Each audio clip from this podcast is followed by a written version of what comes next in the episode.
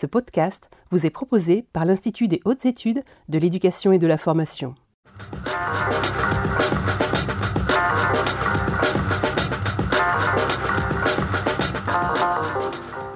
Madame, Monsieur, bonjour, soyez les bienvenus ici en direct de l'amphithéâtre de Liège de ZEF pour un nouveau numéro de votre émission Au Périscope que vous retrouvez euh, chaque mois, euh, qui est consacré à chaque fois une thématique. Cette fois-ci, nous allons aborder celle des parents à l'école. Nous vous invitons bien sûr à réagir à cette émission euh, tout au long en postant sur Twitter vos réactions avec le hashtag Au Périscope.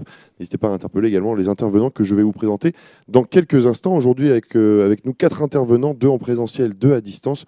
On va commencer par ceux qui sont avec moi en plateau. On va commencer par vous. Euh, Françoise Gillot-Gravouille, vous êtes directrice d'école dans l'Académie de Nantes. Bonjour, merci de participer à cette émission. Et euh, à votre droite, Thierry Vaz, vous êtes directeur général adjoint éducation, enfance, jeunesse à Orvaux et par ailleurs vice-président de l'ANDEF. Bonjour, merci de prendre part à cette émission. À distance avec nous également, nous accueillons Frédéric Wexler, euh, inspectrice générale de l'éducation, du sport et de la recherche. Bonjour Madame Wexler. Bonjour. Et Monsieur Pierre Perrier, vous êtes professeur en sciences de l'éducation à l'Université de Rennes 2. Bonjour. Bonjour à vous.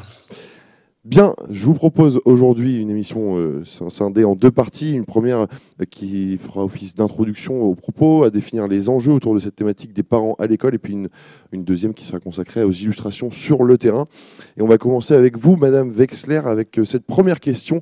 Pourquoi la relation que l'école entretient avec les parents est-elle considérée aujourd'hui comme importante, voire nécessaire? Tout simplement parce que l'éducation est un enjeu essentiel pour l'ensemble des nations dans le monde. Et donc, comme c'est un objet partagé entre l'école et la famille, il s'agit euh, de créer un lien étroit et au service euh, du parcours et de l'intérêt de l'enfant. L'UNESCO affirme même que l'éducation peut transformer la vie, contribuer à éradiquer la pauvreté, contribuer à la paix et au développement durable. C'est finalement l'éducation, le fil rouge des 17 objectifs de développement durable euh, de l'UNESCO. Donc l'école n'a pas d'autre choix que de tisser un lien étroit et respectueux avec euh, les parents, les familles, et euh, dans le respect des prérogatives de chacun. C'est cet équilibre qui est souvent difficile à, à, accomplir, à mettre en œuvre de part et d'autre d'ailleurs. Euh, cette relation école-famille, il ne faut pas la concevoir non plus seulement comme une relation duale. On n'a pas une confrontation entre l'école et la famille, puisque finalement le trépied fondateur, c'est l'école, l'enfant et la famille. On l'oublie peut-être, mais l'enfant a aussi euh, sa place et son rôle à jouer dans cette relation. Euh, il doit être absolument au cœur. Et puis, on est dans un écosystème, on est euh, dans un environnement. L'enfant, il, il, a une vie aussi en dehors de l'école et de la famille. Et donc, finalement, cette relation, elle se tisse, elle se noue dans un écosystème. Et c'est ce qui peut permettre aussi, d'ailleurs, de se décaler et de la concevoir de façon plus harmonieuse. Et dans un contexte où on est euh, souvent inquiet sur le plan démocratique, sur le vivre ensemble, finalement, ce qui se joue dans la relation entre l'école et la famille, les représentations qui vont euh, s'installer, euh, ont un impact très fort sur le contrat social, les valeurs de la République, comme le souligne d'ailleurs le rapport 2021 de, de mes collègues inspecteurs généraux. Et comme le, le, le, livre très récent de Serge Pogam qui parle d'attachement social le souligne. Et donc c'est finalement au cœur de cette relation école-famille, on a bien sûr la réussite euh, de l'enfant, mais on a aussi un formidable levier de confiance dans les institutions. Et alors comment euh, cette relation a-t-elle évolué euh, au, au, cours des dernières années? Alors c'est vrai qu'on a une vision en France d'un cloisonnement euh, entre la, les familles et l'école, qui daterait notamment de, de Jules Ferry. Euh, à l'époque, euh, il fallait, on se remettait du traumatisme de la défaite de 1870. Il y avait des enjeux de, de fédérer, de d'essayer qu'il n'y ait pas de division territoriale. Et c'est vrai que la famille confiait l'enfant à l'État pour euh, qu'il l'accompagne dans une démarche euh, euh, d'éducation et de moralisation comme citoyen éclairé. Mais je nuancerai le propos. La célèbre lettre de Jules Ferry aux instituteurs de 1883 dit bien demandez-vous si un seul père de famille, alors je ne vais pas citer de façon complètement précise, mais en tout cas si vos propos peuvent choquer un seul père de famille de bonne foi, abstenez-vous Autrement, soyez hardis et puis euh, développer l'universalisme républicain. Mais il y avait quand même ce souci de travailler avec les familles et dans le respect euh, de, des familles. Donc, euh, on peut vraiment nuancer. Octave Gréard parlait aussi de complémentarité euh, avec les familles. Donc, on a souvent tendance à, caricaturer ensuite et à sortir du contexte historique euh, les propos tenus. En tous les cas, depuis, la relation entre l'école et les familles a beaucoup évolué, surtout en termes institutionnels et réglementaires, depuis ABI 1975 et ensuite progressivement dans tous les textes. On a installé la place des parents à l'école, dans les instances, en tant qu'élus, euh, et en leur donnant des droits et des devoirs d'ailleurs. Euh, mais ce champ sémantique du cloisonnement, de la prudence, de la réserve, de part et d'autre, est resté quand même profondément ancré. Et on voit qu'il ressurgit régulièrement, euh, surtout quand il s'agit de décider et d'une notion de pouvoir qui sera attachée de décision. Alors on le retrouve dans l'orientation, on l'a longtemps trouvé euh, dans le redoublement, et où finalement on oublie cette, euh, ce lien qui permet de prendre la meilleure décision pour l'enfant avec l'enfant et non pas d'imposer une décision euh, euh, et on oublie finalement cette dimension réciproque. Donc oui, on a beaucoup évolué, on a encore des marges de progrès dans un, dans un certain nombre de domaines, sans doute parce qu'on n'a pas remis à plat vraiment euh, les objectifs partagés de cette relation école-parent. Alors, il y a un thème qui revient souvent, c'est celui de coéducation. Ce concept de coéducation euh, est-il clairement défini au sein de l'école? Est-il intégré également dans la formation initiale et continue? Et si je vais plus loin, la mise en œuvre est-elle pilotée, évaluée par les indicateurs? C'est exactement, c'est une très bonne question parce que on voit bien que ce concept, il n'est pas stabilisé. Il est dans la loi de 2013, euh, la loi pour la refondation de l'école de République. C'est la première fois qu'on a dans un texte réglementaire le mot coéducation qui était employé dans d'autres contextes avant hein, que celui de, de l'école et notamment dans l'éducation euh, populaire. Mais donc, on a ce terme, on a cet objectif partagé qui est relativement consensuel d'un rapprochement entre l'école et la famille, mais ce concept est très peu défini. Je me suis amusée là avant l'émission à taper coéducation sur le site éducation.gouv. Et en fait, je n'ai, eu aucun, aucune correspondance ou des textes très très loin euh, du sujet. Euh, il faut taper parents ou famille pour trouver euh, des, définitions qui ne sont pas d'ailleurs forcément celles de la coéducation. Donc déjà, le, fait de ne pas réussir à le définir, c'est une façon d'avoir une difficulté à le concevoir. Et ça me fait forcément penser à l'expérimentation du choix laissé à la famille, où là encore, on a commencé par parler du dernier mot donné aux parents, qui était quand même un peu surprenant comme expression. Puis on a parlé de choix donné, de choix laissé, et on n'a pas réussi à stabiliser. Donc le fait déjà que ce concept ne soit pas stabilisé en dit long sur notre difficulté à concevoir l'objet même. Et, ensuite, finalement, euh, le rapport de, de, mes collègues le souligne, euh, on a beaucoup de difficultés puisqu'on n'a pas un concept bien stabilisé à définir des indicateurs au niveau national, déjà une politique générale, des objectifs opérationnels et euh, des indicateurs. Par exemple, dans l'état de l'école de l'ADEP, on n'a pas un indicateur qui nous dit euh, comment on progresse sur la coéducation. Et on a des glissements, euh, certains étant un petit peu réticents à employer le mot coéducation, poids coopération. Enfin, vous voyez, on a, une hésitation sémantique et donc une hésitation, j'allais dire, stratégique et opérationnelle.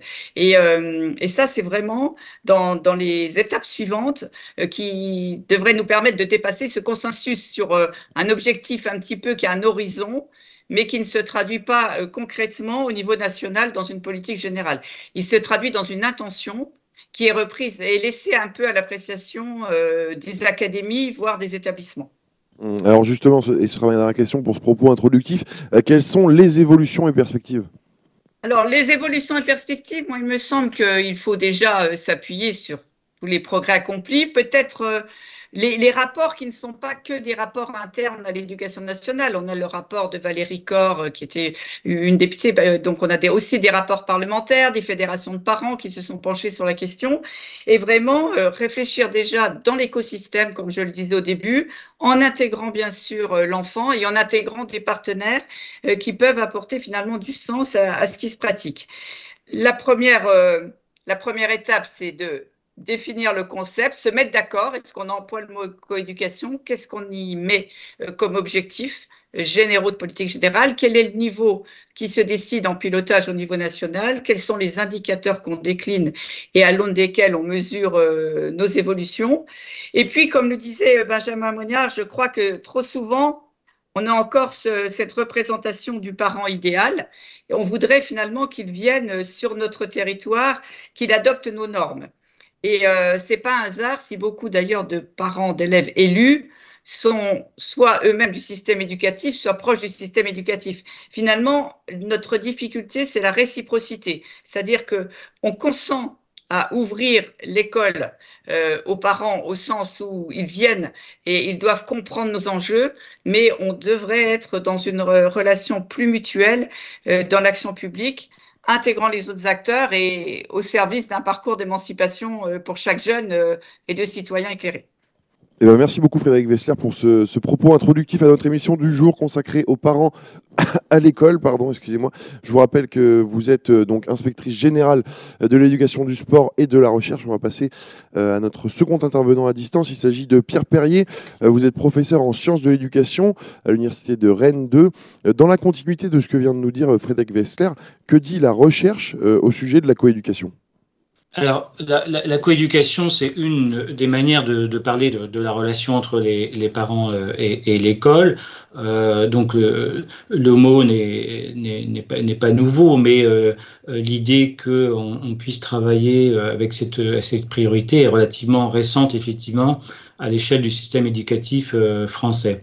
D'ailleurs, plus généralement, la question des rapports entre parents et école euh, a tardé, je dirais, à, s'imposer euh, dans le système euh, éducatif en, France. Hein. on va dire c'est au tournant des, années 80 qu'on va voir les notions de, partenariat, puis de coopération, maintenant de, coéducation, voire d'alliance éducative, s'imposer comme euh, voilà, des, des, perspectives euh, avec lesquelles euh, il faut travailler. Donc, je dirais effectivement autour de cette notion de, coéducation qu'on a plus un, horizon de sens à donner aux relations entre parents et, l'école qu'un véritable concept qu'on pourrait opérationnaliser dans, dans, des pratiques. Hein. C'est toute, toute la difficulté. D'ailleurs, j'ai mené une enquête euh, euh, auprès de, de 1000 parents et 2000 enseignants récemment, et ce qu'on voit, c'est qu'il y a ce que j'appelle un halo sémantique autour de cette notion. vous avez 500 mots différents donnés par les enseignants et plus de 300 mots différents donnés par les parents en association avec l'idée de coéducation. Donc on, on voit qu'on est quand même un peu dans le flou, même si par ailleurs, euh, lorsqu'on parle de, réussite euh, euh, des, des, élèves, effectivement, la coéducation est un levier qui est mis en avant. lorsque euh, on, parle de l'intérêt euh, euh, pour la coéducation, parents et enseignants déclarent un intérêt fort, mais lorsqu'on passe aux choses concrètes, j'ai envie de dire, c'est comment on fait. là, on voit que le niveau d'application est, variable et surtout qu'il y a une difficulté finalement à savoir à partir de quand et jusqu'où nos pratiques s'inscrivent dans la coéducation. Alors, il me semble que si on risque une définition, on pourrait dire que la coéducation, c'est l'action euh, réciproque concertée euh, entre acteurs dans l'intérêt euh, de, l'enfant, hein, donc une, une, action réciproque euh, qui renvoie à la notion de coopération, mais concertée, je crois que cette notion est importante, et peut-être que c'est là aussi qu'il y a encore du chemin à parcourir pour éviter que ce soit finalement deux monologues ou en tous les cas un rapport qui se fait sans que la véritable justement concertation, la véritable relation en confiance puisse se, mettre, se mettre en place. Mais néanmoins, quand on regarde avec un petit peu de profondeur historique, euh, on voit que euh, euh, le système éducatif français s'est ouvert en, direction des, des, des, parents. donc on parle de rapprochement. On, voit qu'il y a l'idée de la proximité. on voit aussi, et c'est un enjeu quand on parle de coéducation qu'il euh, faut penser cette action à une échelle beaucoup plus locale. et ça aussi, c'est un changement de paradigme, dirait-on, dans, la recherche, c'est-à-dire le modèle à partir duquel on peut penser l'action des uns et des autres. certes, il peut comment dire, s'inscrire dans une perspective nationale, mais il va surtout se décliner à un niveau très contextuel. donc, il suffit de penser au programme de réussite éducative, aux cités éducatives, à l'éducation prioritaire pour se rendre compte que sur ces territoires, on ne peut pas penser la relation avec les parents de la même manière que euh, dans les beaux quartiers euh, pour euh, voilà, prendre une image qui contraste sur en fait les conditions de possibilité de cette coéducation sur, sur, sur le territoire. Alors, la coéducation, c'est donc un, un, horizon, c'est un défi en même temps, hein, puisque effectivement, euh, pour, euh, pour, pour, les acteurs, euh, il y a toute la question de savoir comment on fait, ce que l'on met dans la coéducation et les modalités pour construire hein, donc cette, cette relation et ses effets attendus. De ce point de vue, c'est pas tout à fait la même chose quand on écoute ce que disent les enseignants et ce que disent les parents.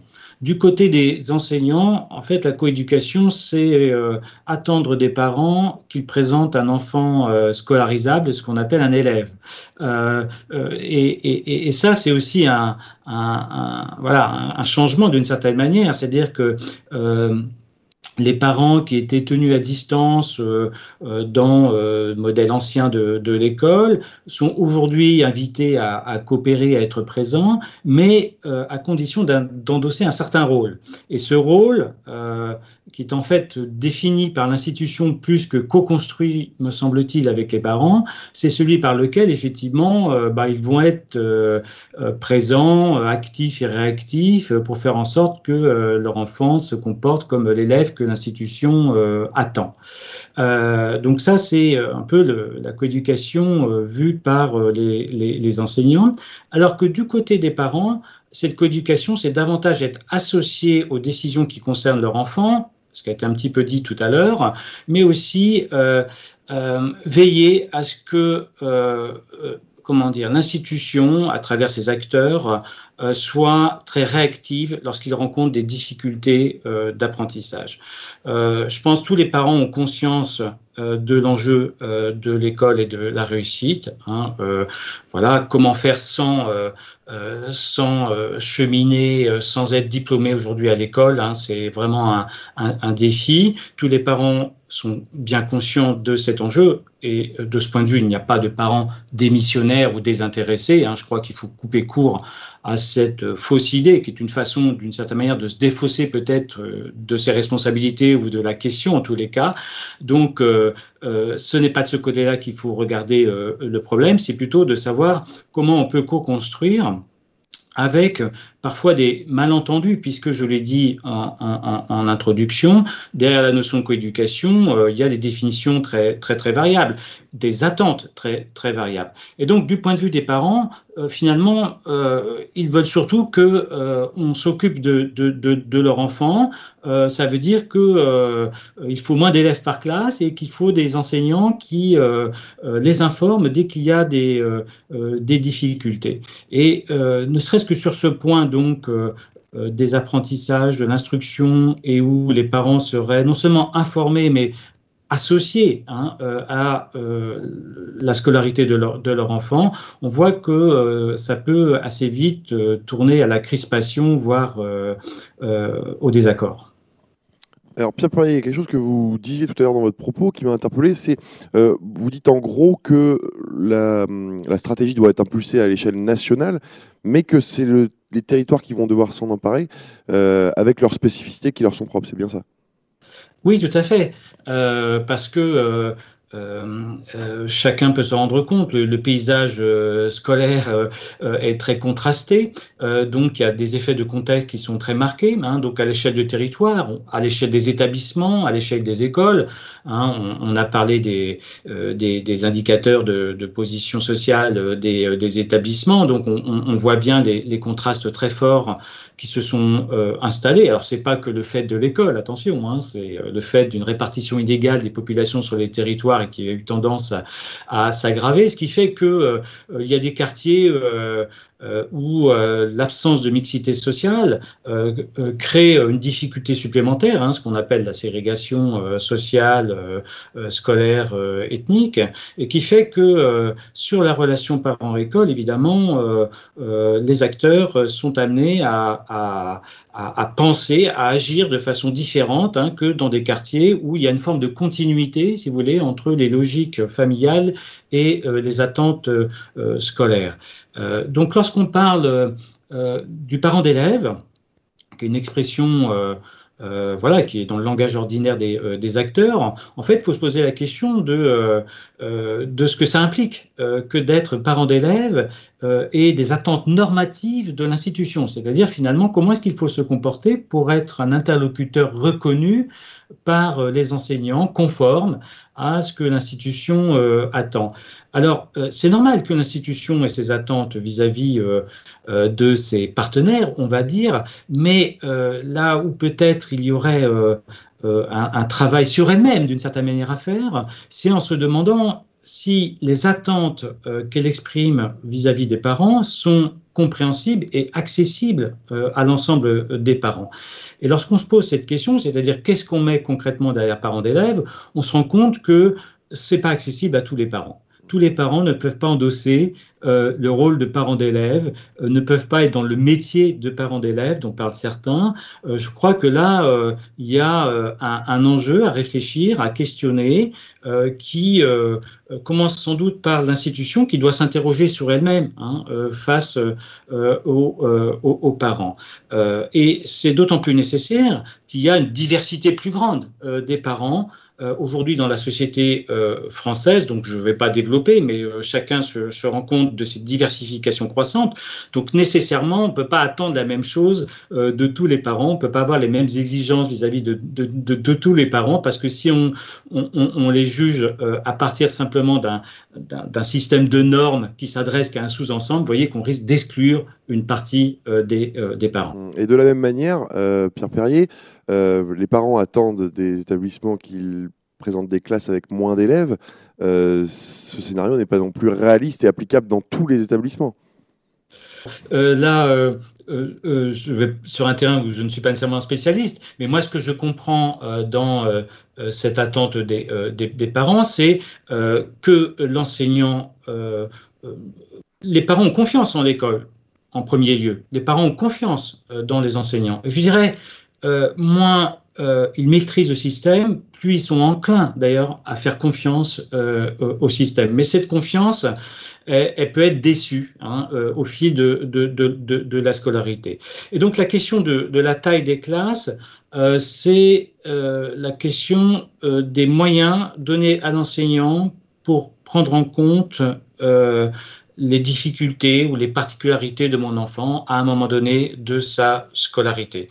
C'est ça qu'il faut comprendre derrière. Alors effectivement, euh, dans des classes où il y a plus d'enfants en difficulté, euh, bah, il faut moins d'élèves hein, pour euh, que l'enseignant soit davantage en mesure de détecter et d'intervenir face aux difficultés des, des, enfants. Et c'est pour ça qu'on voit, y compris donc dans les quartiers populaires, des familles se mobiliser contre les fermetures de classes pour que les enseignants soient remplacés, pour que effectivement il y ait euh, une, prise en compte euh, des besoins particuliers des élèves, qu'il y ait un accompagnement dans le travail personnel de, l'élève, toutes choses face auxquelles les parents sont pour un certain nombre d'entre eux démunis et où ils attendent que effectivement les professionnels compétents en lesquels ils sont une fois plus enclins à faire confiance puissent intervenir dans les conditions les meilleures, les plus efficaces. Bien, merci beaucoup Pierre Perrier. Alors je vous propose de poursuivre ce débat dans quelques instants pendant notre table ronde qui va démarrer euh, juste après la capsule Juris euh, qui vous est présentée aujourd'hui par Daniel Vergely. Vous le découvrez tout de suite en image. Quand on évoque la relation des parents avec l'école, on pense spontanément à l'exercice de l'autorité parentale dans le cadre scolaire. J'ai choisi de privilégier deux aspects. Les décisions à prendre vis-à-vis -vis de l'élève, le droit d'information des parents. J'envisagerai pour finir les droits et obligations des parents en qualité de membres de la communauté éducative. selon quelles modalités sont prises les décisions en lien avec la scolarité de l'élève. Le principe est que chaque parent est également responsable de l'enfant. C'est l'article 372 du Code civil qui dispose que les pères et mères exercent en commun l'autorité parentale. Peu importe à cet égard que les parents soient mariés, divorcés ou simplement séparés, on ne perd pas pour autant l'autorité parentale, cela, je pense, s'entend assez facilement. Ce principe étant posé, il convient de distinguer clairement deux hypothèses. La première est celle des actes dits usuels. On dit qu'il y a présomption d'accord entre les parents. L'accord d'un seul des deux suffit. Mais qu'est-ce qu'un acte usuel? Un acte usuel, cela peut être par exemple une demande de dérogation à la carte scolaire, une primo-inscription ou la réinscription dans un établissement scolaire public, ou bien les justifications des absences scolaires ponctuelles et brèves. La deuxième hypothèse est celle dite des actes non usuels. L'accord conjoint des deux parents est alors nécessaire. De façon générale, l'acte non usuel est celui qui rompt avec le passé de l'enfant et engage son avenir. Quelques exemples à nouveau la décision d'orientation, l'inscription dans un établissement d'enseignement privé ou le changement d'orientation. On se heurte ici à deux difficultés. La première, c'est qu'on cherchera en vain dans le Code civil une liste des actes usuels et non usuels. La définition précise de ces deux catégories d'actes résulte de la jurisprudence qui statue au cas par cas. Par ailleurs, s'agissant des actes usuels, en cas de désaccord entre les parents, la présomption d'accord tombe. En cas de difficulté d'interprétation, le chef d'établissement peut éventuellement saisir le procureur de la République pour obtenir toute précision utile. L'information des parents est un second aspect du droit de la parentalité. Quelques exemples parmi les plus probants. Avant même la scolarisation de l'élève au collège ou au lycée, ils doivent être informés de leur droit, non pas d'obtenir une dérogation à la carte scolaire, mais d'effectuer une demande dans ce sens. C'est l'article D111 du Code de l'éducation. Chacun des deux parents doit ensuite être tenu informé des résultats scolaires. Les coordonnées des deux parents doivent être recueillies en début d'année de façon à garantir leur information en cas de divorce ou de séparation. Autre exemple du droit d'information des parents, la distribution du livret d'accueil dans les écoles primaires, qui définit les règles de fonctionnement de l'école, les réunions collectives de présentation en début d'année scolaire, les réunions parents-enseignants organisées au moins deux fois par an. Euh, je crois qu'on trouve tout ça à l'article D111.1 euh, et suivant du Code de l'éducation, ou la réunion de présentation euh, du projet d'école ou d'établissement, euh, c'est l'article L403 du Code de l'éducation. Et puis, bien entendu, les rencontres individuelles à la demande des parents ou des enseignants. Je me suis beaucoup étendu sur les droits des parents, mais le régime de la parentalité comporte aussi, il faut le souligner, des obligations. La première de ces obligations, en termes éducatifs, c'est de veiller à la scolarisation de l'enfant. L'instruction est obligatoire en France pour chaque enfant dès l'âge de 3 ans et jusqu'à l'âge de 16 ans. La contrepartie de ce droit pour l'enfant de recevoir une éducation, c'est l'obligation pour les parents de signaler et de justifier toute absence de l'enfant. On trouve cela dans la circulaire du 24 décembre 2014 sur la prévention de l'absentéisme scolaire. Quelques mots pour finir sur le statut de membre de la communauté éducative des parents d'élèves. Euh, article L111.3 du Code de l'éducation. Ce statut confère certains droits aux parents d'élèves. Le droit d'adhérer et de se porter candidat aux élections des représentants, avec toutes les garanties qui vont avec, le droit d'affichage, le droit de communication, le droit de réunion, dans le respect bien compris des grands principes de l'éducation nationale.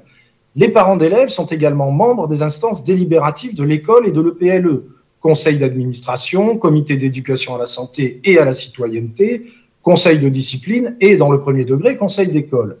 À ce titre, ils sont associés à toutes les grandes décisions. Par exemple, l'adoption du règlement intérieur et spécifiquement dans le second degré, adoption du budget de l'établissement ou du programme de l'association sportive.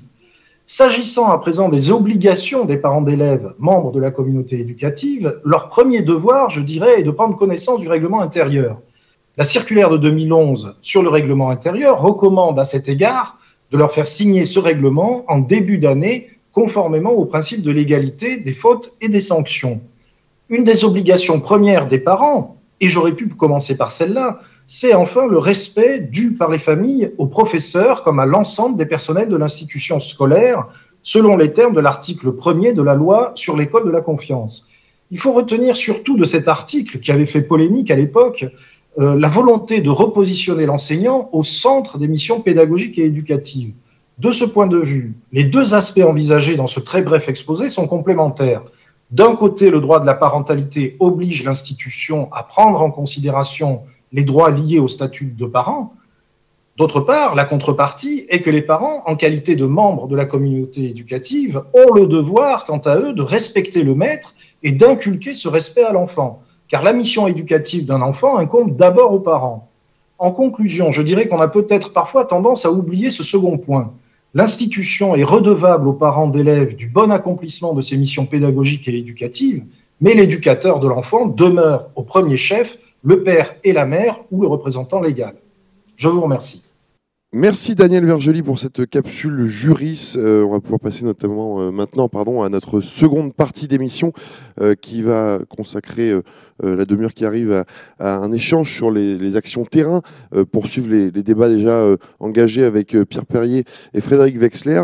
je vais en profiter pour, représenter mes deux intervenants en, plateau, à commencer par vous, Françoise Gillot-Gravouille, vous êtes donc directrice d'école dans l'Académie de Nantes, et Thierry Vaz, vous êtes directeur général éducation enfance jeunesse à Orvaux, euh, par ailleurs vice-président de l'ANDEV. Et d'ailleurs, vous allez nous en parler de l'ANDEV.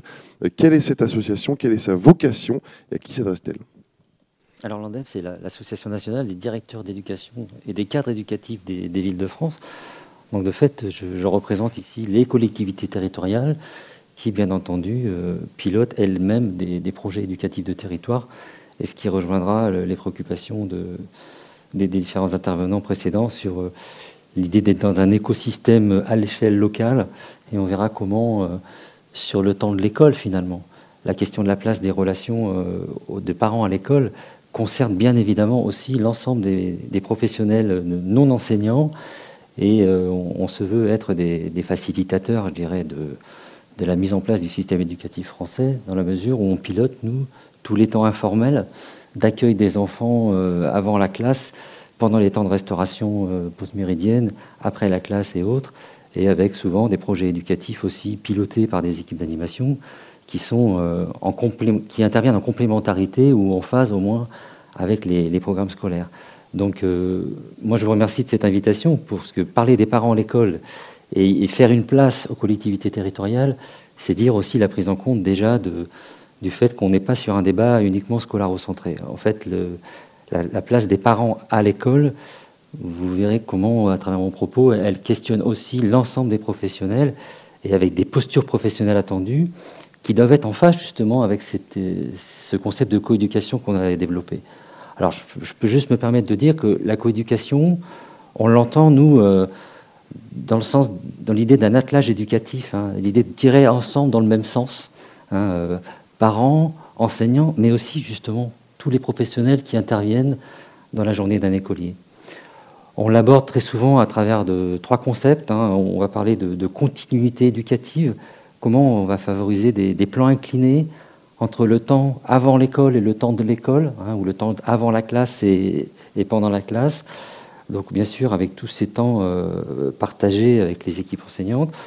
On va aussi parler de complémentarité éducative. Je crois qu'aujourd'hui, euh, quand on, rien que sur le, plan du plan de relance de l'école maternelle, on entend parler donc de, parler professionnel, du langage soutenu, euh, etc. Nos professionnels territoriaux, animateurs, ATSEM, sont aussi, bien entendu, euh, parfaitement concernés par ces questions-là. Donc il y a des logiques de formation qui sont à l'œuvre. Et en même temps, je vais dire, quand on parle de complémentarité, dans bien des cas, je pense que les directeurs d'école le savent, le premier contact d'un parent avec l'école, c'est pas un enseignant, c'est pas le directeur. C'est quand on dépose son, parent, son enfant à 7h30 le matin au périscolaire. Donc ces parents d'élèves-là n'ont affaire qu'à des professionnels territoriaux. Et, de fait, déjà, ça, parle de l'image de l'école.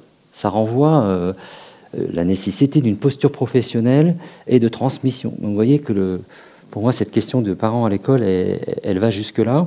Et enfin, on pourrait aussi parler de cohérence éducative, bien entendu tout ce qui est lié aux, questions de, règlement intérieur, de règles de vie, de, modalités d'accueil, euh, on parle de bienveillance, etc. Qu'est-ce qu'on met derrière ces concepts-là et comment c'est partagé? Donc vous voyez, parler de coéducation aussi à travers ces trois éléments que sont les continuités éducatives, les complémentarités éducatives et la cohérence éducative, c'est pour nous déjà à l'ANDEV une façon d'avancer sur, euh, sur ce concept-là. Alors je rebondis sur ce que, sur ce que vous nous dites sur le penser, euh, considérer l'école dans son ensemble. finalement, quels sont les, différents acteurs dans la journée d'un écolier, par exemple, et quels sont leurs rôles?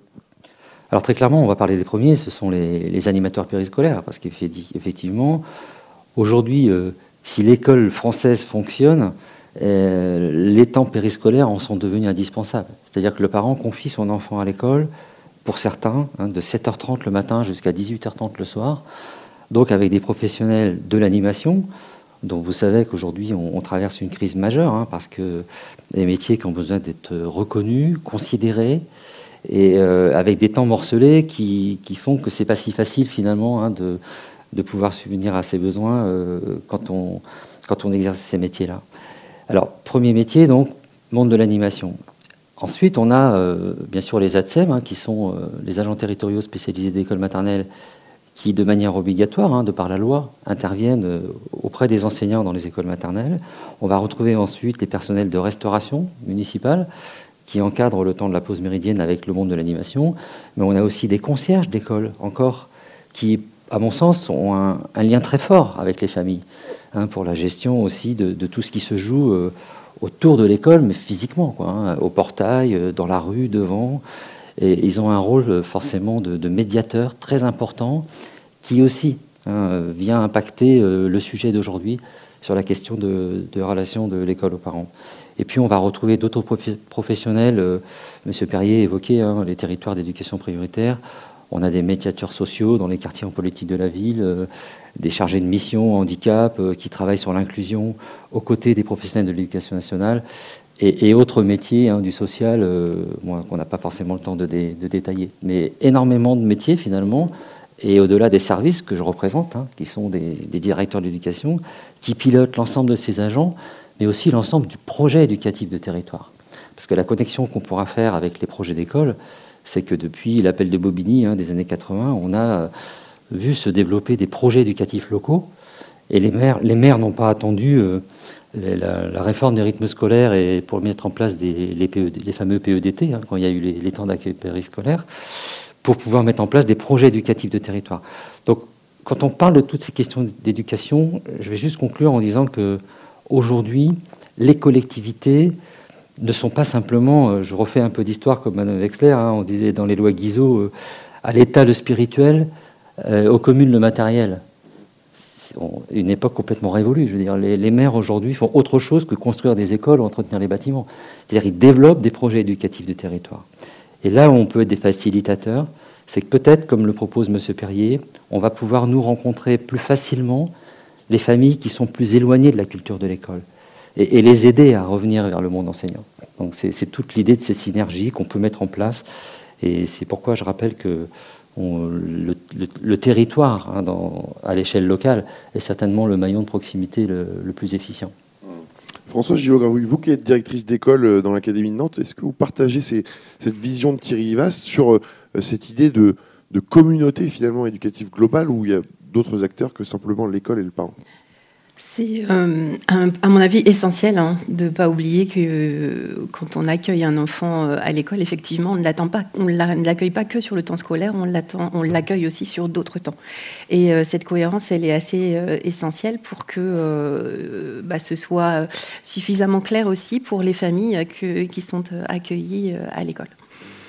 Euh, et, à mon sens, c'est un, travail important qui peut être impulsé par le directeur, euh, mais c'est un travail pour moi qui est essentiel, de travailler avec l'ensemble de, des acteurs qui euh, gravitent autour de l'école. Donc il y a le périscolaire, mais moi je suis directrice d'une école en REP+, donc dans les quartiers prioritaires de la ville, et, et il y a un ensemble d'acteurs autour de l'école qui qui euh, contribuent, euh, parce que les parents sont parents d'enfants, pas que parents d'élèves, et il y a un ensemble d'acteurs qui contribuent autour de l'école à ce qu'un euh, travail soit fait autour de la parentalité. Et c'est essentiel de travailler ensemble. Alors, comment pourriez-vous définir la relation que vous avez justement avec les parents de vos élèves? Alors, mm, la relation. Euh, alors, moi, d'abord, je, voulais juste repréciser que, euh, avant d'être directrice, j'étais enseignante à l'école maternelle. Et à l'école maternelle, de fait, on doit créer. Euh, j'aime beaucoup l'expression de Monsieur Perrier, créer le lien avant la relation. On accueille donc des enfants et leurs parents et on doit créer ce lien pour que la confiance s'installe et que les parents nous confient leur enfant en toute sérénité pour que nous, on puisse après travailler et, et être dans les apprentissages. Donc ça, c'est un petit peu quelque chose que j'ai découvert parce que j'ai découvert la maternelle en sortant de la formation initiale. Euh, sans forcément euh, être suffisamment armé, à mon sens, pour, euh, pour travailler cet aspect-là. mais très vite, très vite, je me suis aperçue que c'était quelque chose d'assez essentiel. Aujourd'hui, en tant que directrice d'école, c'est quelque chose qui, pour moi, est fondamental. c'est un des éléments du climat scolaire qui, est, qui fait, qui fait qu'aujourd'hui, c'est un axe euh, majeur de notre projet d'école, de travailler la relation et, euh, de travailler cet accueil, cet accueil de l'enfant, mais de son parent aussi. Et forte de l'expérience en maternelle, moi je suis directrice d'une école primaire, on travaille vraiment cet axe de la maternelle au CM2. C'est impliquer la famille dans le parcours scolaire de son enfant euh, on sait que ça va être un élément euh, important dans la réussite scolaire et euh, dans un climat apaisé. Donc, donc c'est quelque chose d'essentiel et c'est quelque chose qu'on doit travailler, à mon sens, en équipe sur le terrain qui n'est pas toujours simple, hein, parce que parfois les divergences de points de vue amènent à des conflits ou amènent à des, divergences qui peuvent être euh, parfois même euh, violentes. On ne va pas dire que tout va bien dans le meilleur des mondes, euh, mais cette communication aux familles doit être travaillée et, je pense que c'est à nous parfois, enfin c'est à nous d'ailleurs professionnels de l'éducation, de faire le pas de côté et de comprendre le point de vue de la famille avant de rentrer en conflit. Alors c'est un peu une question que je voulais poser déjà tout à l'heure à, à M. Perrier, cette question de est-ce que l'un des enjeux n'est-il pas finalement qu'une meilleure connaissance euh, de chaque partie par l'autre partie C'est essentiel d'essayer de comprendre, euh, de se comprendre. Donc pour que nous, on fasse comprendre aussi euh, aux familles le monde de l'école, je pense qu'il faut ouvrir l'école aux parents. On a des actions fortes au niveau de l'académie. On a par exemple la semaine académique de la maternelle où on ouvre pendant une semaine l'école aux familles. mais je pense qu'il faut aller au-delà. Il faut aussi ouvrir l'école élémentaire parce que plus les enfants comprennent euh, ce qu'on attend, tous, plus les parents comprennent ce qu'on attend de leur enfant à l'école, euh, plus on peut travailler ensemble euh, et, plus ils comprennent l'importance de ce qui se joue dans la famille. En particulier la question du sommeil, la question de l'alimentation. On ne peut pas être dans des discours moralisateurs, mais plus ils comprennent l'importance de la nécessité d'une nuit conséquente pour un enfant et de l'impact que ça a le lendemain sur sa journée de classe et mieux on travaille en fait ensemble. Donc plus on ouvre l'école aux familles, plus on leur donne à voir, plus on leur montre euh, ce que nous on fait à l'école et, mieux on se comprend. Ça permet aussi euh, bah, d'apprendre à se connaître, d'apprendre à, connaître euh, les différences et, parfois aussi, bien, on voit bien que, bah, en, en plus particulièrement, on peut avoir des obstacles culturels, mais plus on apprend à les connaître et mieux on les surmonte. Donc, donc c'est important vraiment de, de se connaître. Ça, c'est essentiel. Oui, je vous en prie. Sur, le donner à voir et à comprendre, comme vous l'évoquez là ensemble, je pense qu'il y, a, une dimension qu'il ne faut pas oublier, c'est que je pense que c'est très opaque et très complexe pour les familles aujourd'hui, dans le paysage national, que de comprendre aussi le rôle des différents acteurs. Je reviens sur cette question de, compétences partagées entre l'État et les collectivités. Je vous donne un exemple concret. Quand on a vécu la, crise sanitaire et la Covid, ça a été extrêmement compliqué de, parler, de ne pas parler d'une seule voix finalement que les parents ont besoin de comprendre les protocoles, les mises en œuvre, qui du directeur de la ville va fournir euh, les masques, le gel, euh, le protocole qui a évolué. C'est l'éducation nationale qui, produit ces changements, mais c'est à nous, euh, collectivités, de nous adapter. Et les parents ont besoin, ils nous disent, mais parlez-nous d'une seule voix. Je veux dire, le directeur ne peut pas nous donner cet élément-là et vous, un élément contradictoire. Donc ça oblige finalement à des, alliances éducatives aussi sur le plan des professionnels. Et si on prend un autre sujet comme le, service minimum dont on parle beaucoup aujourd'hui euh, d'accueil en cas de grève, euh, c'est très opaque pour les parents, parce que suivant que la grève soit euh, déclenchée par le monde enseignant ou par la territoriale, les réponses ne sont pas les mêmes. le, et, et, on voit énormément de parents d'élèves finalement s'adresser aux maires pour poser des questions, y compris des questions qui reviennent à des éléments de scolarité, hein, sur la difficulté d'apprentissage, ou alors euh, sur le fait que, alors, est-ce que vous allez maintenir l'ouverture de la classe à la rentrée prochaine, alors que c'est pas de la compétence du maire, c'est de la compétence du, directeur académique. Donc je pense que quand on parle de compréhension, on, doit faire un effort, à mon sens, euh, euh, concerté, hein, d'explicitation, de, rendre lisible ce qui, pour certaines familles, est très opaque dans le cadre des, compétences de chacun. Donc voilà, et, et je pense qu'on a tellement de sujets à partager aussi euh, sur des sujets de fond, hein, comme euh, aujourd'hui euh, les questions de harcèlement entre enfants, de l'inclusion d'enfants en situation de handicap. on parle beaucoup aujourd'hui de végétalisation des cours d'école, d'égalité filles-garçons, de lutte contre les écrans. Tous ces sujets sont tellement fondamentaux qu'ils ne peuvent pas être traités que par un seul bloc, quoi, que par les services de l'État ou que par la ville. Donc c'est moi, j'en reviens à la nécessité, dans la relation école-famille, pour le bien devenir de leurs enfants, finalement, hein, de nous mettre ensemble en situation d'avancer sur cette question-là, de nous ajuster ensemble. Hum. Frédéric Wexler, peut-être euh, en réaction à ces, à ces différentes réponses qu'on vient d'entendre. Tout d'abord, hein, je rejoins euh, tous les propos des, autres intervenants sur le fait notamment de l'articulation entre un cadre national et une déclinaison euh, fine dans un écosystème. C'est le sens de mon propos au début en disant cette relation bilatérale école-famille, elle, se situe dans un environnement et c'est l'ensemble des acteurs qui interagit et qui peut d'ailleurs faciliter ces alliances éducatives dont vient de parler l'intervenant. Euh, ce qui me frappe et là où je voulais réagir, c'est sur les propos de de dire qu'il faut que cette euh, relation elle soit réciproque, mutuelle et concertée. Et on a encore tendance souvent à considérer qu'on va expliquer aux parents. En fait, on va expliquer ce qu'on attend d'eux. Donc, on reste quand même dans cette démarche normative où on s'efforce que le parent se rapproche euh, de ce qu'on attend. Or, euh, ce qui m'a interpellé, beaucoup frappé une fois, c'est lorsque je travaillais avec des universitaires canadiens, et c'était en Tunisie d'ailleurs, sur leur relation école-famille, et où on a pris l'exemple, vous savez, de nos PPRE, de, ces parcours euh, qui sont personnels, et, et on s'est dit finalement en France, dans le meilleur des cas, on va travailler en équipe au sein de l'école, en essayant de récupérer des informations auprès de l'infirmier, de l'assistance sociale, etc. Bon, une équipe un peu élargie. Et puis ensuite, on va inviter la famille. Dans le meilleur des cas, si on la convoque pas, on l'invite. Et on va lui demander si elle est d'accord. Et on va amender à la marge, euh, en tenant compte à la marge de quelques éléments. Parfois, c'est un peu mieux. Je caricature sans doute un peu, mais c'est quand même notre démarche. C'est-à-dire, on va expliquer, on va demander l'adhésion, mais on aura réfléchi en amont. Et les collègues canadiens nous disaient, mais nous, dans, ce qui est équivalent, d'emblée, la famille est présente d'emblée euh, l'élève ou ses représentants et on conçoit ensemble exactement ce que disaient les intervenants, c'est une conception ensemble. Et donc ça, je pense que c'est quand même un changement, on parlait de changement de paradigme, c'est vraiment très profond de travailler avant tout sur ça, sinon on progresse sur, sur des éléments un petit peu marginaux. On va améliorer le ton, on va être un peu plus bienveillant, on va être un peu plus. Mais, mais on va pas modifier structurellement la, la relation école-famille. Et ça, ça me paraît euh, complètement fondamental. Monsieur Perrier parlait aussi du fait qu'il n'y a pas de parents démissionnaires. J'étais la semaine dernière pour une mission en Polynésie sur le décrochage.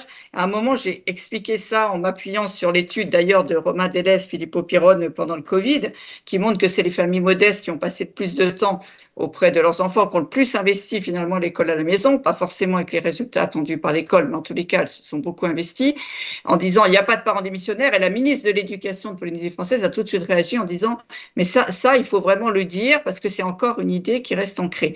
Et, et je pense que dans l'école, même si on s'en défend, à un moment ou à un autre, on a toujours quand même cette, euh, euh, cette représentation qui ressurgit quand les parents ne correspondent pas à ce qu'on attend, quand ils viennent pas au moment où on les attend et quand ils ne, quand ils ne sont pas forcément compétents ou qu'on leur donne pas nous la place euh, ou qu'ils ne peuvent pas la prendre. Voilà, donc il me semble qu'il y a bien sûr des améliorations à faire dans nos façons de nous mettre en lien, de nous coordonner, etc. Mais, mais d'abord de remettre à plat euh, toutes ces, ces, représentations, ces définitions partagées qui sont nécessaires après pour, euh, pour être dans une relation réellement réciproque, réellement équilibrée. Mmh. Et d'autant que cette relation réciproque équilibrée que vous évoquez va avoir euh, un rôle prédominant quand il s'agira notamment d'orientation. Dans l'orientation, j'évoquais rapidement tout à l'heure le choix laissé donner à la famille cette expérimentation en fin de troisième, euh, qui était très intéressante, qui a fait l'objet d'un rapport d'inspection générale, qui a été mentionné aussi dans un rapport parlementaire qui est conseillé euh, dégénéralisé. Mais on voit qu'on était quand même dans un impensé et que d'ailleurs, euh, ce à quoi concluait le rapport d'inspection générale, c'est qu'on avait d'autres questions à la faveur de cette expérimentation, mais qu'on avait du mal à traiter le sujet lui-même qui revient de façon récurrente. Et j'étais rapporteur d'un GT sur la voie professionnelle euh, récemment, et, et vraiment, il y a une usure quand même de, de la façon dont on pilote les conseils de classe, dont on met une pression folle sur cet euh, avis, sur cette façon de prendre des décisions ou de conseiller les familles. Il me semble que le temps est mûr, euh, enfin en tout cas que l'ensemble des acteurs sont mûrs pour qu'on reconsidère aussi cette façon de ce rôle que prend chacun dans l'accompagnement d'un parcours. Et d'après la recommandation européenne de 2008 euh, de l'Europe sous présidence européenne de l'orientation, c'est bien le citoyen qui décide de son parcours, qui en est l'auteur. Donc on est là pour l'accompagner. Et vous voyez bien que c'est, ce serait une conception complètement différente des relations école, famille, élève, de se dire qu'on est, de prendre au mot, de prendre vraiment au sérieux et dans l'esprit cette recommandation qui, qui consiste à dire que la décision est partagée et qu'elle est dans, dans l'intérêt de l'enfant et que c'est pas un enjeu de pouvoir. Pierre Perrier, peut-être, on, on, ne vous a pas entendu depuis, depuis votre introduction tout à l'heure. Peut-être souhaitez-vous réagir aux propos de nos différents intervenants?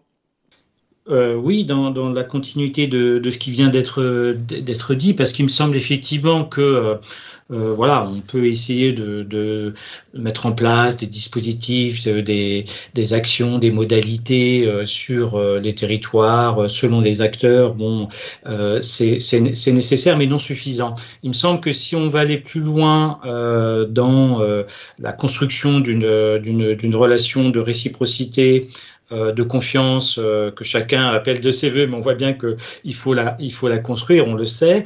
Euh, il faut remonter au principe, au principe, c'est-à-dire finalement sur quoi s'appuie-t-on pour construire cette, cette, cette relation? Qu'est-ce qui peut, qu'est-ce qui peut nous guider dans la façon de penser, penser l'action? Alors moi j'ai quelques propositions en termes de, de principes qui sont pas, comment dire, des solutions, qui sont en fait des conséquences pour moi de ce que montrent euh, euh, les analyses, euh, les recherches sur, sur la question. Il y a, me semble-t-il, au moins deux principes en lien avec ce qui vient d'être dit. Il y a le principe de reconnaissance mutuelle, hein, on, l'a dit. Alors, euh, la question, c'est comment on fait pour euh, euh, que cette reconnaissance mutuelle puisse s'établir et le plus tôt possible. Alors, il me semble que un premier contact, c'est une façon effectivement d'identifier un interlocuteur. donc, plus ça interviendra tôt dans l'année, plus les parents peut-être seront en mesure de s'adresser à tel ou tel acteur du système éducatif à un moment donné à propos de leur enfant pour avoir une information voilà, ou euh, être associé à des décisions qui vont euh, les, les, concerner.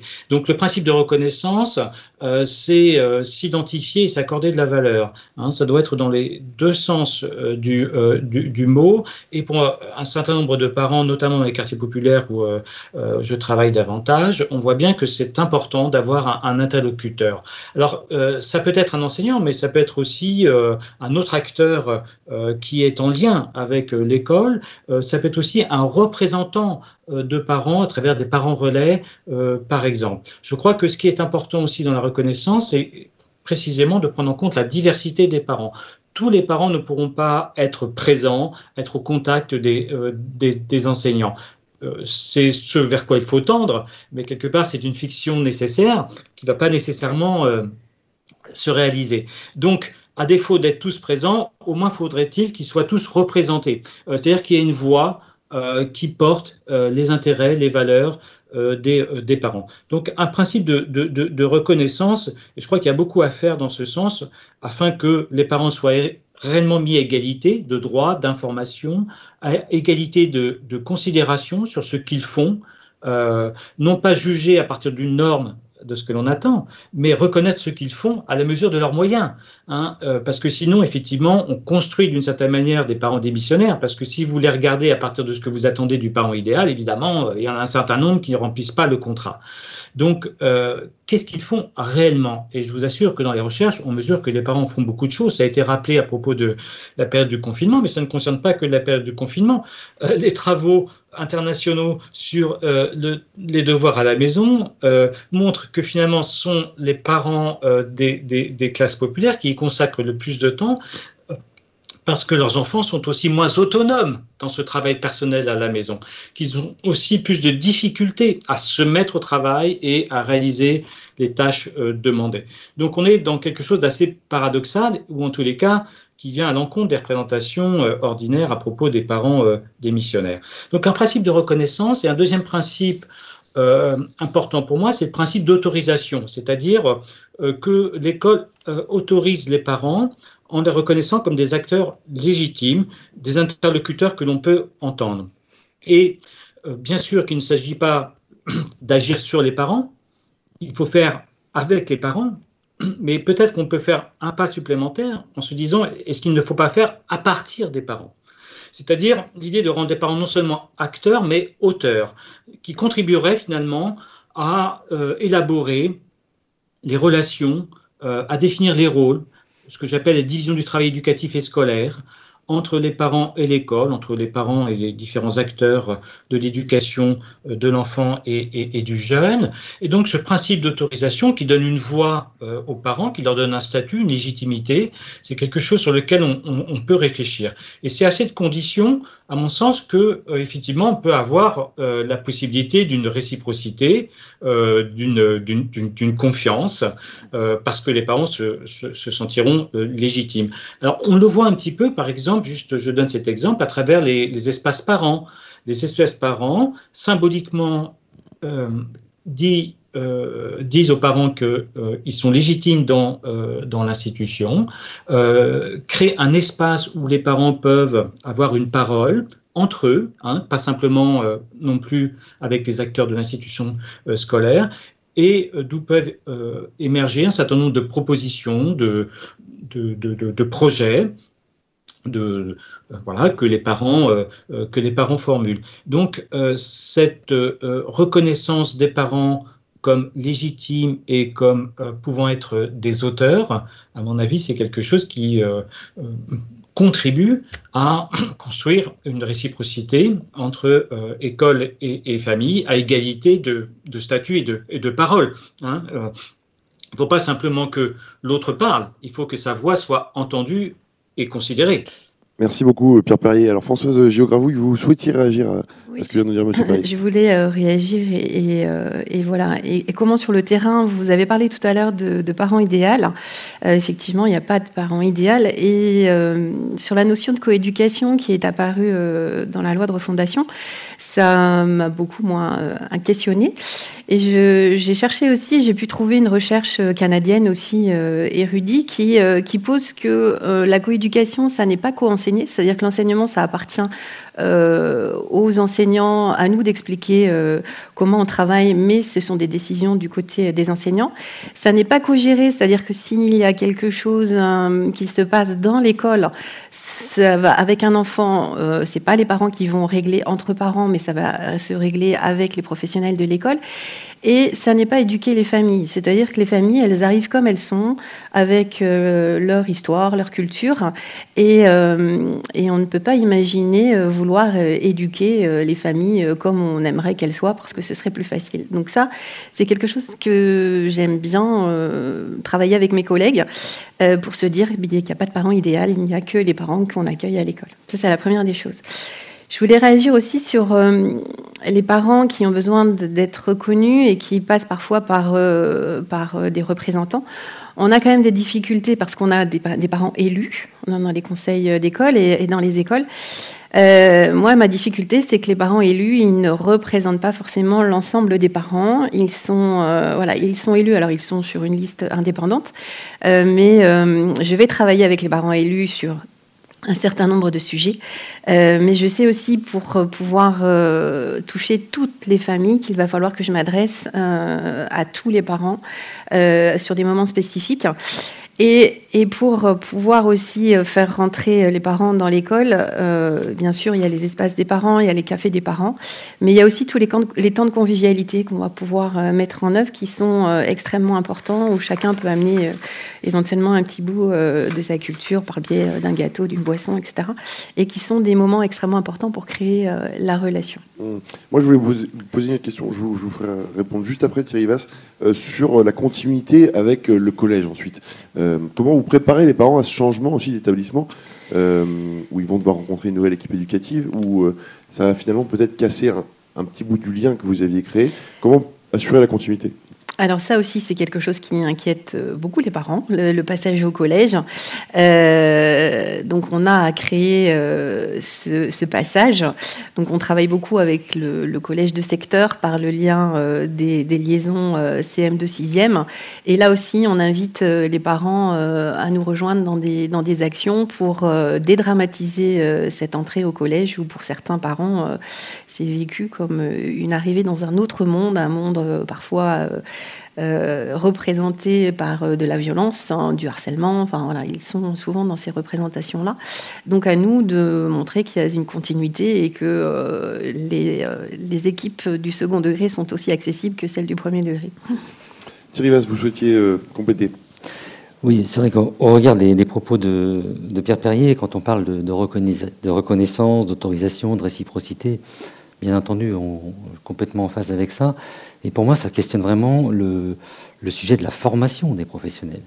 C'est-à-dire que quand, je nous entends euh, débattre, euh, euh, moi j'ai l'impression que ça fait 30 ans qu'on en parle, hein, de, ces questions de, de relations école-famille et de, besoins de reconnaissance, de réciprocité et autres.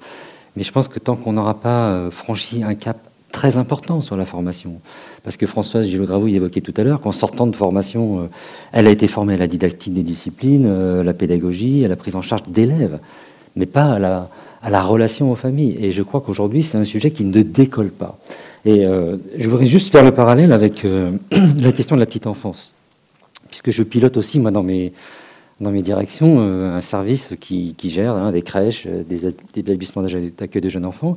Et là, je pense que la petite enfance a beaucoup plus euh, avancé hein, que, l'institution école sur ces questions-là.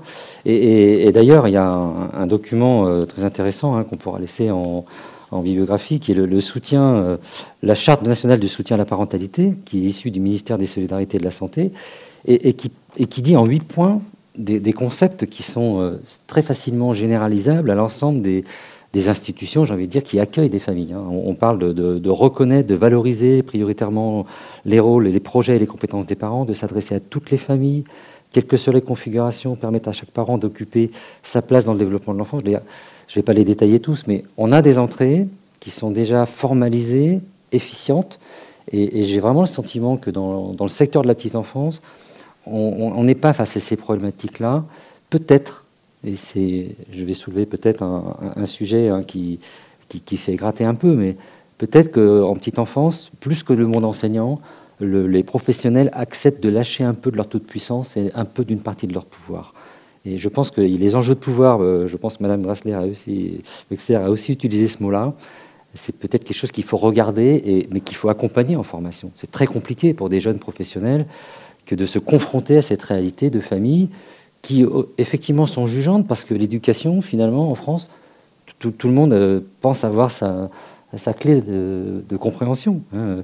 Autant on ne va pas nous expliquer à un parent avocat ou ambulancier comment il doit faire son métier. Les, professionnels enseignants, non enseignants du secteur éducatif sont très rapidement jugés sur le fait d'être des bons ou des mauvais enseignants ou animateurs, etc. Donc, euh, et, la formation, elle est, il faut étayer, mais c'est sur le plan des contenus, mais c'est aussi travailler sur l'acceptabilité du partage et de la réciprocité. Bon, je vais peut-être donner le mot de la fin à Frédéric Wexler. Pour le coup, on arrive au terme de, notre heure de débat. Euh, vous pourrez bien sûr poursuivre les interactions sur Twitter avec le hashtag Opériscope. Euh, Frédéric Wexler pour la conclusion de, cette émission et la réaction sûrement au propos de, Thierry Vasse à l'instant. Oui, d'abord, euh, je vais, je vais réagir, je, je, le rejoins complètement. On a bien un enjeu de formation initiale et de formation continue. Je disais tout à l'heure que les concepts ne sont pas stabilisés.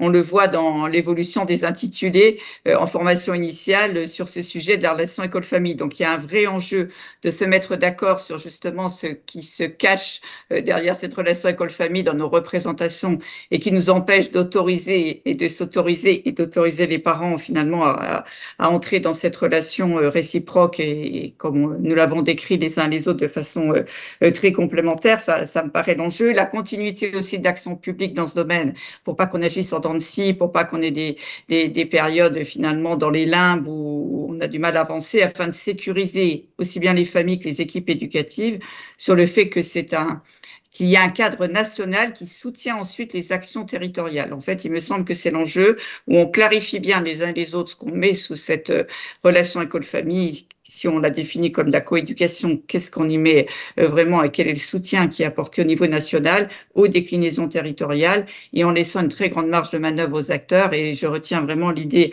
à la fois de la fiction nécessaire de cet horizon euh, euh, partagé, même s'il est employé sur l'éducabilité, je crois, cette fiction nécessaire, non sur le mérite par, par Dubé. Et puis, et puis également cette idée vraiment de, d'être, de laisser l'élève être auteur de son parcours et de laisser chacun finalement être l'auteur euh, de ce qu'il va pouvoir euh, mettre, puisqu'il y a un parcours d'élève, il y a un parcours en tant que parent quand on accompagne euh, ses enfants. Voilà le, comme la façon dont je souhaiterais conclure. Merci. Bon, bah c'est parfait. Merci beaucoup, Frédéric Wexler. Euh, merci à nos quatre intervenants. On va pas se quitter comme ça. On va bien sûr découvrir euh, le point ressources qui vous est présenter comme, euh, chaque mois par Sylvain Paul. C'est la Minute Bibli. Vous y retrouvez l'ensemble des ressources qui ont été présentées par nos intervenants pendant l'heure qui vient de s'écouler. Vous le découvrez tout de suite en images. Bonjour à toutes, bonjour à tous, je suis ravie de vous retrouver. Merci Marc-Antoine, merci à tous, ce fut un réel plaisir de vous écouter. Euh, voici donc sans tarder une liste non exhaustive des ressources proposées en lien avec la thématique d'aujourd'hui, des parents à l'école, et fournies en grande partie par nos invités. Elles sont beaucoup trop nombreuses pour être toutes présentées ici, vous les retrouverez sur la page dédiée au périscope sur notre site internet. Pour la trouver, suffit de taper au périscope dans la barre de recherche du site de l'IH2EF. Je vous emmène vers le site EduScol, comme d'habitude, où la page OEPRE, Ouvrir l'école aux parents, pour la réussite des enfants, propose des ressources et des outils à destination des familles d'élèves primo-arrivants, immigrés ou étrangers hors Union, européenne pardon, volontaires, en les impliquant notamment dans la scolarité de leurs enfants vous trouverez dans la même rubrique une page concernant les interventions des parents d'élèves dans les établissements scolaires, où il est présenté les modalités d'accueil, le cadrage, les objectifs, etc. Bref, toute une mine de conseils et d'informations. On pourra aussi mentionner la mallette des parents, présentée sur Ediscol, mais qui fait l'objet d'un site à part entière, et encore bien d'autres ressources. Déjà mentionné le mois dernier, le site du CNR, le Conseil national pour la refondation, propose une rubrique Notre école, faisons-la ensemble, avec notamment euh, une concertation qui propose aux familles de s'exprimer sur le sujet de l'école. Citons à présent quelques articles et ouvrages. Le premier, écrit par Romain Delès, Philippe Perron et Patrick Rayou, est paru dans la revue Administration et éducation numéro 169 en 2021. Il s'intitule L'accompagnement scolaire pendant le premier confinement de 2020, de la différenciation dans l'école à la maison. Je vous cite les éléments du résumé. À partir d'une enquête par questionnaire et par entretien pendant le confinement du printemps 2020, nous montrons les différences entre milieux sociaux liés à l'organisation du travail scolaire et à la transmission du savoir. L'expérience du confinement donne alors à voir avec évidence les mécanismes qui conduisent à la construction des inégalités scolaires. Mentionnons également l'ouvrage publié chez Canopé en 2022 sous la direction de Catherine Hurtig-Delattre, Coéducation, des clés pour une responsabilité partagée dans la collection Bien vivre l'école. Cet ouvrage propose de définir ce qu'est la coéducation et donne des pistes pour renforcer la coopération entre l'école, les familles et tous les coopérateurs. Évidemment, nous citerons encore le livre de Frédéric Wexler, L'orientation scolaire, paradoxes, mythes et défis, qui est paru, je vous le rappelle, chez Berger-Levaux en 2020 et qui est bien entendu disponible au Centre de la ressource et de la donnée de l'IH2EF. Séverine Cacpo, quant à elle, aborde le sujet des devoirs à la maison dans son ouvrage Les devoirs à la maison, mobilisation et désorientation des familles populaires, qui est paru en 2012 aux presses universitaires de France. Pierre Perrier, quant à lui, nous propose une bibliographie que vous retrouverez en détail sur le site, comme je vous le disais au début de cette capsule. Ces articles ou ouvrages auxquels il fait référence sont pour la plupart déjà parus et pour certains apparaître prochainement. Voilà, beaucoup de lectures donc, si ce sujet des parents à l'école vous intéresse et que vous souhaitez approfondir la réflexion initiée dans le périscope de ce mois de mars. Un grand merci à nos invités pour leur aide à la réalisation de cette sélection de références bibliographiques, ainsi qu'à M. Pelletier, sous-directeur de l'action éducative à la DGESCO, pour son soutien à nos périscopes. Je remercie également toutes les équipes et toutes les personnes qui ont participé de près ou de loin à la réalisation de cette émission. Avant de rendre la parole à Marc-Antoine pour le mot de la fin, je vous propose de nous retrouver le 11 avril pour une nouvelle thématique. Nous euh, parlerons de la collaboration avec les collectivités territoriales au Périscope. J'aurai grand plaisir à vous y retrouver. D'ici là, prenez soin de vous et bonne lecture. Marc-Antoine, chers invités, c'est à vous. Merci beaucoup Sylvaine. On se retrouvera donc le mois prochain pour une nouvelle Minute Bibli. Euh, d'ici là, je souhaite remercier l'ensemble des intervenants qui ont participé à cette émission, euh, de la préparation à l'animation aujourd'hui. On va commencer par nos deux intervenants à distance, Frédéric Wexler et Pierre Perrier. Merci à vous deux. Et en plateau avec moi, Françoise Gillot-Gravouille et Thierry Vasse. Merci d'avoir pris part à cette émission. On se donne rendez-vous le mois prochain. D'ici là, passez une belle journée. Vous pouvez regarder cette émission en replay et réagir euh, sur Twitter avec le hashtag Opériscope. Belle soirée à tous.